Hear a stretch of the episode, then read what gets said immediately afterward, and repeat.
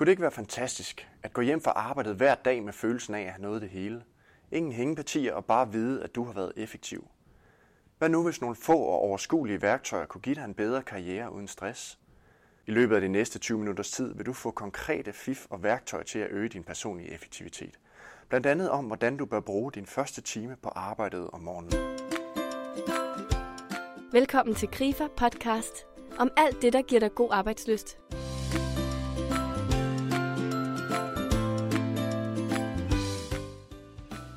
Dorte Randbo er en af landets førende inden for alt, hvad der har at gøre med personlig effektivitet og personlig planlægning. Hun er blandt andet forfatter til bogen Travle kvinders guide til mere tid. Tidsplanlægning er en vigtig faktor i Dortes liv, da hun har sin egen rådgivningsvirksomhed og ofte er brugt som oplægsholder og underviser i effektivitetsworkshops. Hun er fast blogger for Fitness.dk. Derudover er hun klummeskribent og kommentator i flere danske medier. Dorte har 8.000 mennesker, der fast modtager hendes nyhedsbrev – Måske fordi hendes værktøjer er så konkrete og håndgribelige og viser sig rent faktisk at virke. Mit navn er Jakob Fabricius, jeg er konsulent hos Grifa, og jeg har glædet mig enormt til at tale med Dorte omkring personlig effektivitet. Mit navn er øh, Dorte Rindbo, og jeg underviser og rådgiver i øh, personlig effektivitet og personlig planlægning, og har gjort det i snart 6 år. Og jeg har både øhm, store virksomheder, og jeg har også mindre virksomheder, og jeg underviser både ude på arbejdspladserne, men jeg har også mine egne workshops, hvor man kan komme og lære det her med, hvordan pokker skaber man en effektiv arbejdsdag. Samtidig med, at man også øh, kan blive ved med at være stressfri. Det er sådan de to emner, der optager mig enormt meget. Kan du fortælle lidt om baggrunden, Dorte, hvordan du, øh, hvordan du ligesom er kommet her til, hvor du er nu? Ja, fordi hvordan pokker ender man med at øh, arbejde med personlig effektivitet? Øhm, jamen, jeg har en øh, baggrund som øh, projektleder, har arbejdet som projektleder i 10 år, og øhm, for at gøre en meget lang historie meget kort, så ender jeg med at blive øh, meget syg med, med stress. Jeg bliver faktisk så syg, at jeg går ned med en depression. Og øhm, det øh, var en længere rejse, jeg kom ud på der på øh, et års tid, øh, hvor jeg tog overlov, øh, for jeg ville ikke sygemelde mig. Øh, der var en masse skam forbundet med det her med at blive syg med, med, med stress. Så øh, det, jeg ville ikke rigtig erkende det. Så jeg sagde, at jeg havde lige brug for en pause, og det blev så på et år. hvor øh, ja, i første omgang så handlede det sådan set øh, bare om at få mange af de her stresssymptomer ud af kroppen og prøve på at blive nogenlunde normal igen. Og så bliver jeg så meget optaget, da jeg, da jeg så begyndte at føle, at nu, øh, nu er stressen ved at være ude af kroppen, depressionen var også væk. Så bliver jeg meget optaget af, hvordan, øh, skal, hvordan kan jeg sikre mig, at jeg ikke bliver syg en gang til. For jeg kan godt se, at hvis jeg bare fortsatte, som jeg havde gjort tidligere, altså hvis jeg gik tilbage og var projektet og gjorde præcis de samme ting, jamen så vil der kun gå nogle få måneder, så vil jeg syg en gang til. Og jeg besluttede ligesom, det vil jeg simpelthen ikke bruge mit liv på. Det vil jeg ikke. Så derfor øh, begyndte jeg at, at kigge på, øh, princippet var det meget i starten sådan personlig udvikling. Prøve at finde ud af, hvad, hvad, hvad kan jeg gøre? Og så rammer jeg så ind i det her fantastiske emne, 80'er-emne, der hedder time management. Øh, og det blev jeg fuldstændig grebet af. Øh, og synes, at det, det var interessant.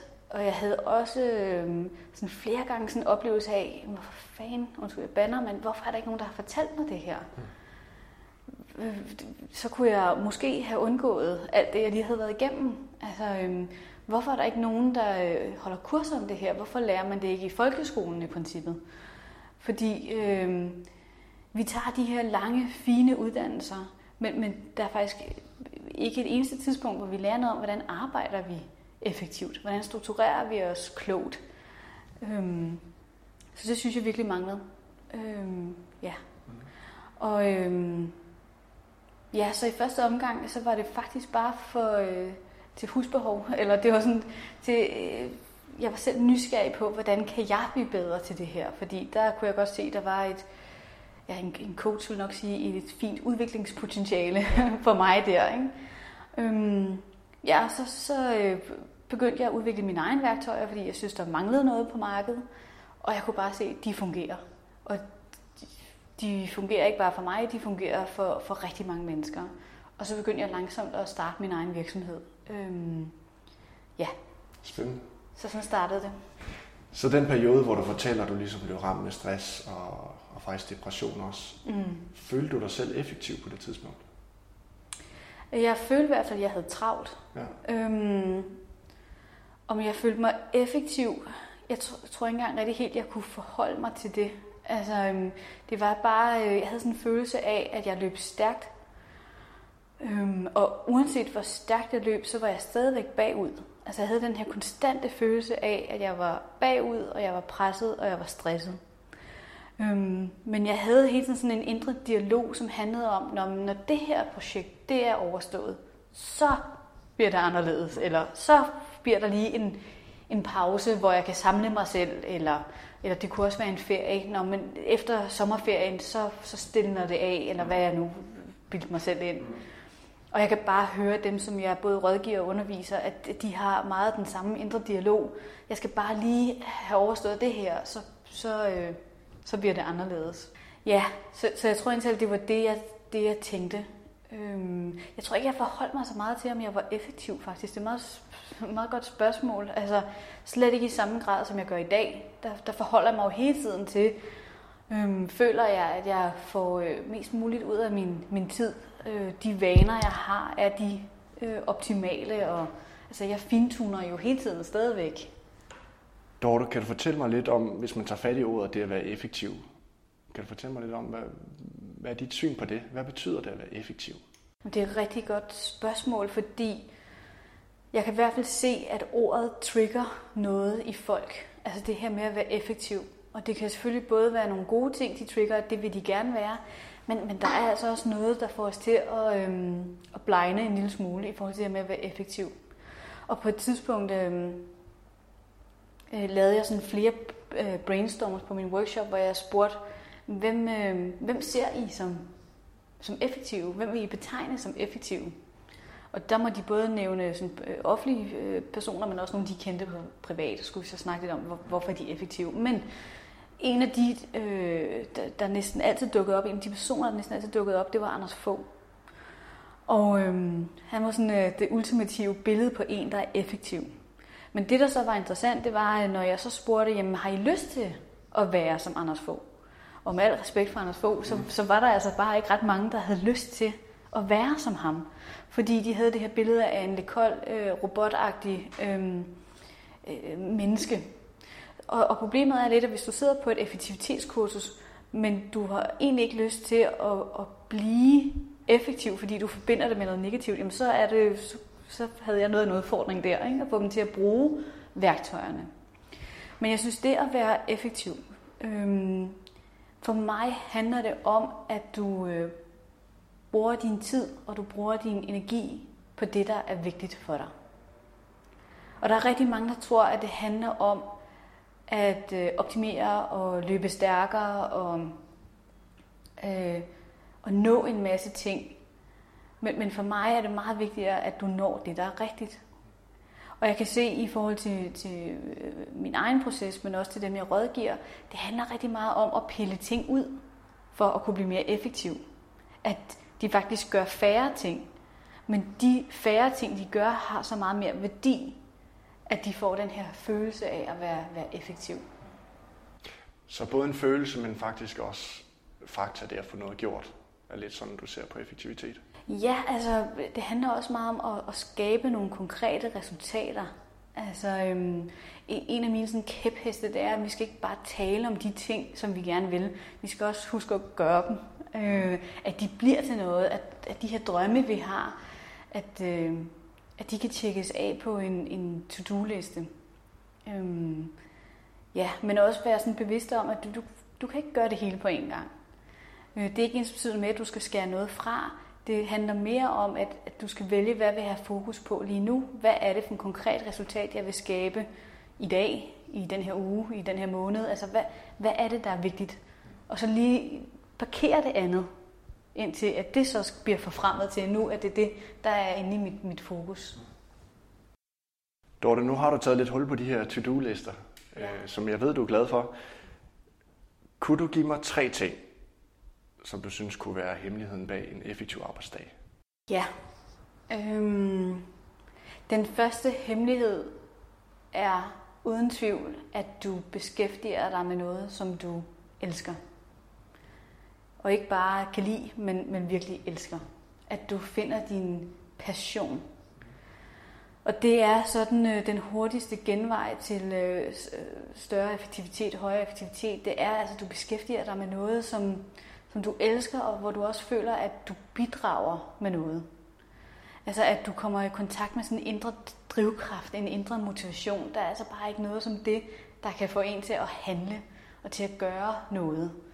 Øhm, man kan også bare kigge på sådan historien, kigge på øh, kendte øh, kunstnere, øh, forskere, mange af dem, der virkelig har præsteret noget, de, de var dybt passionerede omkring det, og arbejdede måske ovenkøbet mange timer i døgnet, men det gjorde ikke så meget, fordi at det var lige så meget øh, en hobby. Det, altså, det var bare noget, de elskede. De havde måske ikke den her firkantede opdeling af, hvad er arbejde og hvad er fritid. Men øh, ja, så det her med at øh, elske det, du laver, det er ligesom den, den første. Den anden hemmelighed, den handler om, at du skal få styr på det, som jeg kalder for dit personlige fundament. Og med dit personlige fundament, der mener jeg, at du skal have styr på sådan helt basale ting, som for eksempel din vision. Øh, det kan være din arbejdsvision. Hvor ser du dig selv henne på længere sigt? Dine jobværdier. Altså, hvad er det, der er vigtigt for dig i dit job? Og også dine mål. Hvad er det for nogle mål, du har? Fordi det, som jeg øh, kan se, det er, at det er forbavsende få, der har styr på det, som jeg så kalder øh, det personlige fundament. Øhm, og problemet er, at når vi ikke har styr på det, så bliver det enormt bredt. Og så er det, at hver gang vi skal sådan finde ud af, hvad skal jeg prioritere, hvad er vigtigt, så bliver alt vigtigt. Og så bliver de der to-do-lister ufattelig lange. Så det her med at gå ind og arbejde med det personlige fundament, øh, som er noget af det, jeg gør på mine workshops, og som jeg også gør rigtig meget i, i forløbene, fordi øh, jeg har oplevet, det er, altså, det, det er et arbejde, der er svært at gøre på egen hånd. Altså fordi vi bliver lidt, lidt blinde eller springer lidt let over, hvis vi ikke lige kan finde svarene. Så, så der står jeg og presser og pisker folk nogle gange, mm. for at få den her del på plads, fordi jeg kan bare se, når, når, når den del er på plads, så bliver det meget nemmere for dem at lave to-do-lister, det bliver meget nemmere for dem at sortere i deres mails, det bliver nemmere at sortere, hvilke møder de skal gå til. Alting bliver bare så betydeligt meget nemmere. Så det er også en af de store hemmeligheder, men også lidt, jeg er godt klar over, at det er ikke så konkret, og det kan være svært lidt at forstå, hvad, hvad er det, hun mener. Mm. Øh, men det er altså en af de store hemmeligheder. Og så den sidste hemmelighed handler om at have de rigtige værktøjer. Og, øhm, og når jeg taler om personlig aktivitet, så taler jeg, øhm, eller så vil jeg i høj grad gerne tage udgangspunkt i det personlige. Altså jeg vil gerne tage udgangspunkt i dig. Hvordan kan, hvordan kan vi få tingene til at fungere for dig? Og jeg tror ikke på, at der findes et system, et planlægningssystem, som virker for alle. Det er lidt det samme det her med one size fits no one. Det, det, det er fuldstændig samme inden for planlægning. At vi har forskellige personligheder, vi har forskellige præferencer, vi har forskellige behov, vi, vi er forskellige. Så jeg underviser ikke i et system. Men, men det jeg gør, det er, at jeg tilbyder en buffet af forskellige værktøjer, teknikker og metoder. Og så er det op til den enkelte at sammensætte det system, det program, som der vil fungere optimalt for dig. Så der er lidt for alle. Øhm, og, og det er... Øh, det er altså en af de store hemmeligheder, at du finder noget, der passer til dig. Fordi det er det, der kommer til at virke på den, den lange bane. Ja, så øhm, find, din, øh, find din passion, Forstyr på dit personlige fundament, og så få nogle, nogle værktøjer, som passer godt til dig og din hverdag og dit job. Det må være opsummeret de tre, de tre hemmeligheder. Det kan god mening, Dorte. Må jeg stille et enkelt spørgsmål til, til det personlige fundament? Ja.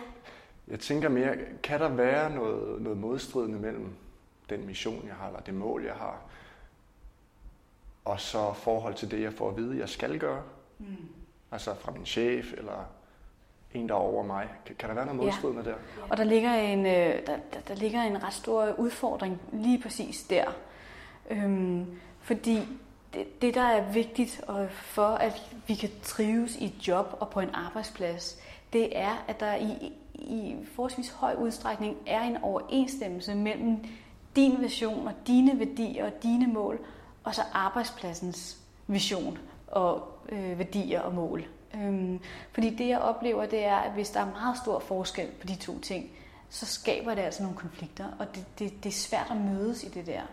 Så hvis nogle gange, når jeg har coachet folk, der skal ud og søge job, så gør jeg ret meget ud af, at de skal finde deres værdier, de skal finde deres visioner, ligesom blive klare på det, fordi så kan de øhm, i højere grad finde det plads, hvor, øh, den arbejdsplads, hvor de vil have det godt og blomstre og have meget høj arbejdsglæde.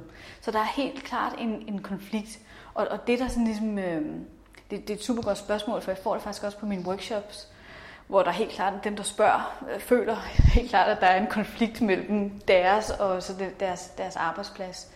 Og, og jeg må desværre sige til dem, at det, er, det bliver dig, der bliver taberen i det her. Ikke? Altså, øhm, det er virksomheden, du kan, ikke, du kan ikke tvinge dem til at, at rette ind eller lave om. Så alternativt finde et andet sted eller en anden plads simpelthen? Ja, ja, ja det tænker jeg. Øhm, Selvfølgelig skal man altid prøve at se, kan det på en eller anden måde lade sig, lade sig gøre, men, men desto mere bevidst du er om dine egne værdier og hvad der er vigtigt for dig, desto bedre kan du navigere og finde den helt rigtige hylde. Så nu når jeg får styr på min passion og mit fundament... Øh, det er et farligt arbejde. Ja, det er et farligt arbejde, og, øh, og, og de, øh, de værktøjer. Hvad så med den tid, jeg får til års? Der må komme noget tid forhåbentlig. Ja. Hvordan tænker du, jeg skal, jeg skal gribe den tid an? Jamen, øh, det vil jeg nødig diktere, hvad du, skal, hvad du skal bruge din tid på. Forstået på den måde, at tid er jo lige med liv. Altså det, du bruger din tid på, det er det, du bruger dit, dit liv på. Så, så det, jeg jo vil være interesseret i, det er, jamen, hvad er det, du gerne vil bruge dit liv på? Og, og gøre det konkret. Fordi jeg oplever også, at folk er ekstremt ukonkrete i deres ønsker. Jamen, jeg vil gerne have noget mere tid til mig selv. Altså en typisk ting. Jamen, fantastisk, lad os øh, snakke om det. Men hvad vil du så gerne bruge den her tid på? Øh, jamen, læse nogle bøger. Eller, Nå, okay, hvad er det for nogle bøger, du gerne vil læse? Nå, det, altså, jeg kan bare se, jo mere konkrete vi bliver, desto større sandsynlighed er der for, at vi får det gjort. At det rent faktisk bliver til noget. Så, så, så øh, jeg bliver jo straks nysgerrig, jamen Jacob, hvad er det, du vil, hvad, hvad er det, du gerne vil bruge mere øh, tid på? Ikke? Og så blive konkret på det, og så øh, begynde at snakke lidt om, hvornår vil du så gerne gøre det? Ja. ja. Så det kunne, være, det kunne være for nogen at trække stikket for eksempel, eller kaste sig over og bruge noget tid med sin familie, eller noget helt tredje. Ja, det kan, det kan faktisk være øh, alle tre, skulle jeg sige. Altså det kan være alt. Ikke? Og det kan være i nogle perioder, der har du brug for, når du får den her ekstra tid, at trække stikket. Og der er andre perioder, hvor du tænker, nu skal den bare have gas, og nu skal jeg gøre en, en, en masse ting. Det kommer helt an på, hvor du er, og hvordan er dit energiniveau, og hvad er dine ønsker. Næste spørgsmål kunne godt minde lidt om, men hvornår nok nok, tænker du? Mm. Hvornår har jeg gjort tingene effektivt? Hvornår ved jeg, at jeg med god samvittighed kan sige, nu er det slut? Det er, øh, hmm, ja, det, det som, øh, det som jeg oplever, det er, nu siger jeg meget det, som jeg oplever, det har jeg prøvet lige på at se, om jeg kunne formulere det anderledes, men, øh, men det jeg rent faktisk oplever, det er, at vi opstiller en masse regler for os selv, om hvornår er, hvornår er det nok. Og at vi kan gøre det svært for os selv, for eksempel at slappe af. Jeg kan se, øh, nogle af de kvinder, som jeg har haft på mine workshops, øh, når jeg spørger dem lidt om, hvad, hvad skal der til, for du kan slappe af? Altså, typisk kan de jo sådan sige, jeg vil bare gerne kunne slappe af. Okay, men hvad skal der så til? Og så begynder jeg så at skrive ned, og så er det sådan, ja, men øh, så vil jeg gerne have, at der er ryddet op. Og jeg vil gerne have, at øh, børnene er puttet. Jeg vil gerne have, at jeg har fået svaret på alle mine mails. Jeg vil gerne øh, ligesom vide, at og så lister de op med ting, der ligesom skal være på plads, inden de kan slappe af. Og det vil sige, at de gør det rigtig svært for dem selv nogensinde at slappe af, fordi de har alle de her regler sat op.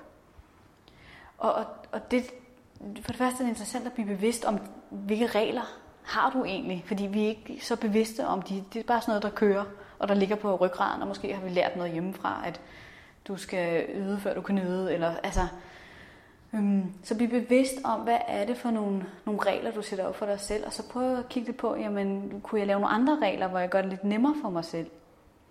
Altså, og det er noget, øh, som jeg arbejder rigtig meget med, fordi jeg er også øh, perfektionistisk anlagt, og det er jo også for perfektionister det er jo rigtig svært, hvornår er nok, at man kan jo altid gøre det bedre, ikke? og der er altid noget på listen. Men, men en af de ting, som, som jeg har som en regel, det er, at jamen, jeg har sådan tre top, øh, top vigtige opgaver hver dag, og de er sådan, sådan forholdsvis små, så jeg ved, at jeg kan nå dem rent tidsmæssigt. Og det, min regel er, jamen bare jeg når de tre ting. Øhm, og det gør jeg alt. Det, gør, det er længe mange år siden, at jeg ikke har nået de der tre ting. Men, og så har jeg sådan en følelse af, at alt, hvad der kommer derudover, det er jo bare bonus. Ikke? Altså det er øh, ekstra flødeskum på kakaoen. Øhm, og så får jeg den der følelse af, at hold da kæft, hvor er jeg effektiv. hvor er jeg effektiv, jeg når jo meget mere. Og man kan sige, det er jo sådan, i princippet et fjollet øh, tankespil. Men, men jeg vil hellere have det fjollede tankespil, end jeg vil have det andet. Fordi det var præcis det andet, som også var med til at gøre mig rigtig syg. Spændende. Ja. Tre vigtige ting, som man ved, man kan nå. Top vigtige ting. Ja, det kunne i hvert fald være et, øh, et, et fif. Mm.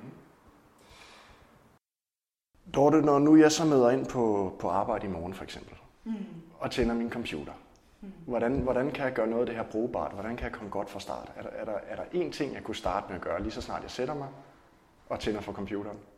Ja, altså jeg vil faktisk gerne lige bakke en lille smule øh, baglæns, øh, inden du overhovedet tænder den der computer. Øhm, fordi der er ligesom... Øh, der er ligesom tre ting, som, som, som du kan gøre, men, men, og de handler alle sammen om, hvad du gør inden for den første time, du er mødt ind på, mm. på, på jobbet. Fordi den første time er faktisk ret afgørende for, hvordan din, øh, din dag bliver, og for hvordan du har det. Og øhm, det, er ligesom, det er ligesom, den sætter en stemning for resten af dagen. Så det at lige at stille skarp på den første time er ret interessant. Så du kan prøve sådan helt generelt at begynde at lægge lidt mærke til, hvad gør jeg egentlig? Hvad er mine vaner lige nu?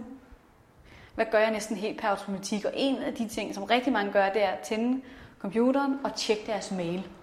Er det simpelthen det første, de gør. Når jeg holder foredrag og spørger, hvor mange af jer starter dagen med at tjekke mails, så er det sådan 95 procent, der rækker, rækker hånden op i vejret.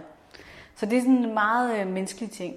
Men for lige at vende tilbage til de her tre ting, jeg kunne foreslå dig i hvert fald, at du kunne, du kunne prøve, det er, at den, den effektive arbejdsdag, den starter faktisk allerede dagen før. Så den starter ikke om morgenen, den starter dagen før, hvor du laver en simpel liste, en to-do-liste over, hvad er det, jeg skal i morgen. Det vil sige, at du har ikke en to-do-liste for hele ugen, eller for hele måneden, eller for i al evighed. Det er en liste, som kun handler om, hvad der skal ske i morgen, mandag eller tirsdag eller onsdag. Den ene dag. At du ligesom har lavet en øh, knivskarp plan, et, et skarpt fokus for, hvad er det, der skal ske. Så det er, den, det er den ene ting. Den anden ting, det er, at når du så møder ind, så vent lige den første time med at tjekke mails. Og jeg er så godt klar over, at der er nogle ganske få, som bliver nødt til at tjekke mails, fordi der er altså nogen, der indviger vildt over, at det kan slet ikke lade sig gøre i min verden. Men for de fleste vedkommende, der kan det rent faktisk godt lade sig gøre at lige vente en time. Og så var der en, der på et, meget, på et tidspunkt meget fint spurgte mig, jamen hvad, hvad skal jeg så, hvis jeg ikke skal tjekke min mail? Jamen så skal du kigge på din liste, som du har lavet dagen før, og hvor du har prioriteret de, de vigtigste opgaver. Og så ligesom det, som du skal have det det, du skal arbejde med som det første. Ja. Så få overblik over dagen simpelthen ved at, at kigge på listen den første times tid. Ja, altså du, du skal ikke sidde en hel time og bare kigge på listen. Du skal ligesom begynde at tage, tage hul på den og få streget nogle af de der ting. Men, men det, grunden til, at du ikke skal tjekke din mail, det er simpelthen for skabt den her ro og det her rum til at arbejde koncentreret og i dybden med, med de her vigtigste opgaver. Fordi det, jeg tror, du vil opleve, det der er meget stor sandsynlighed for, at du vil opleve, det er, hvor hurtigt du rent faktisk, hvor effektivt du rent faktisk kan arbejde, når du får skabt det der rum for dig selv, og du får lov til at arbejde på den samme opgave i et træk. Så den første time, den er, den er altafgørende, kan jeg næsten høre? Ja, det, det, det er i hvert fald et, et godt sted at, at sætte ind og være opmærksom på, hvad gør jeg egentlig den første, første time. Øhm, og, og hvis man har lyst til, jeg har virkelig nørdet med, hvordan laver man de her to-do-lister. Fordi jeg havde mange to-do-lister tidligere, og jeg blev vanvittigt stresset af dem. Og ofte så opdagede jeg, at jeg havde flere lister, hvor der faktisk stod mange af de samme ting på. Altså, Øhm, så, så det første værktøj, jeg udviklede til mig selv, det var øh, en to-do-liste, der virker. Hvordan laver man en to-do-liste, der hjælper mig med at være effektiv, men samtidig ikke gør mig stresset? Det var jeg jo vildt optaget af. Og der har jeg udviklet sådan tre trin til, hvordan man opbygger sådan en liste, som man kan hente gratis inde på min hjemmeside. Øh, man skal tilmelde sig mit nyhedsbrev, og så får man den med det samme tilsendt. Og det er altså også et andet godt sted at starte. Det er at øh, få det der konkrete værktøj, som bare virker. Altså det, øh, jeg havde en god dag, da jeg lavede det. Det, det, det var virkelig, øh, det er virkelig et effektivt værktøj, som, øh, som vil kunne hjælpe. Så der er sådan to konkrete ting der. Lige være opmærksom på den første time, og så øh, kan du hente to-do-listen. Den må jeg i hvert fald ind og hente, Dorte, på dorterenbo.dk. Ja, dorterenbo.dk. Spændende. Kort her til sidst. Ja. Og det her spørgsmål, det er sat en lille smule på spidsen, det ved jeg godt. Herligt. Hvis nu vi bruger den her time for at lave to-do-listen, øh, går igennem de tre skridt, du nævnte, med passion og fundament og værktøjer, kan vi udføre vores arbejde tilfredsstillende på en 37 timers uge? Er det, er det muligt? For alle, mener jeg. For alle, ja. U alle, det er jo bredt. Fordi jeg tænker lidt, at øh, altså uanset hvor mange øh, fif og tricks og værktøjer jeg, jeg giver til øh, en mand som Barack Obama, så tror jeg stadigvæk, at han vil have en arbejdsuge, der overstiger de 37 timer, fordi det, det kræver jobbet. Så, så umiddelbart tænker jeg, at det kommer, det kommer ind på, hvad job du sidder i. Men, øh, men jeg ved godt, hvad du fisker efter. Det er sådan mere sådan helt generelt, og folk, der måske sidder i mere øh, almindeligt øh, job. Og der, øh, der tænker jeg absolut ja. Og jeg tænker, at der er ufattelig meget, den enkelte kan gøre for at arbejde mere effektivt. Vi ved bare ikke, hvordan. Ligesom jeg selv ikke vidste, øh, så, så kan jeg se, at folk ved simpelthen ikke, hvordan arbejder jeg effektivt. Og samtidig så ser jeg heldigvis også, at øh, dem, der kommer på mine kurser, og sådan noget, de ved det rigtig gerne. De tørster ikke? efter noget viden og nogle sådan lavpraktiske værktøjer, der bare virker, så, så, så deres hverdag bare kører meget bedre. Øhm, og og det, det, noget af det, som jeg også gør, øh, som jeg næsten er stolt af, det er, at alt, hvad jeg laver i min forretning, det er sådan lavpraktisk. Der er ikke noget øh, højt akademisk niveau her, fordi det, det er jo ikke det, jeg kommer og bidrager med. Det er jo sådan set ikke det, der er vigtigt for dig. Det er jo ikke værktøjerne, det er jo dit arbejde, der er vigtigt. Så det handler sådan set om at få det til at glide nemt og for dig, og at du ikke skal bruge for meget tid på at, at bevare overblikket og ligesom kunne arbejde effektivt. Så jeg, jeg vil bare gerne prøve at se, om jeg kan putte lidt olie i maskineriet, så det kører nemmere. Og der er altså rigtig meget tid at hente. Der er rigtig meget, vi kan gøre. Vi, vi skal bare lige vide, hvordan. Tusind tak, Dorte. Jeg, øh, jeg tror, at der er rigtig mange, der kan bruge det her til noget. Jeg synes, det var, det var meget konkret og super spændende. Øhm, så tak for det.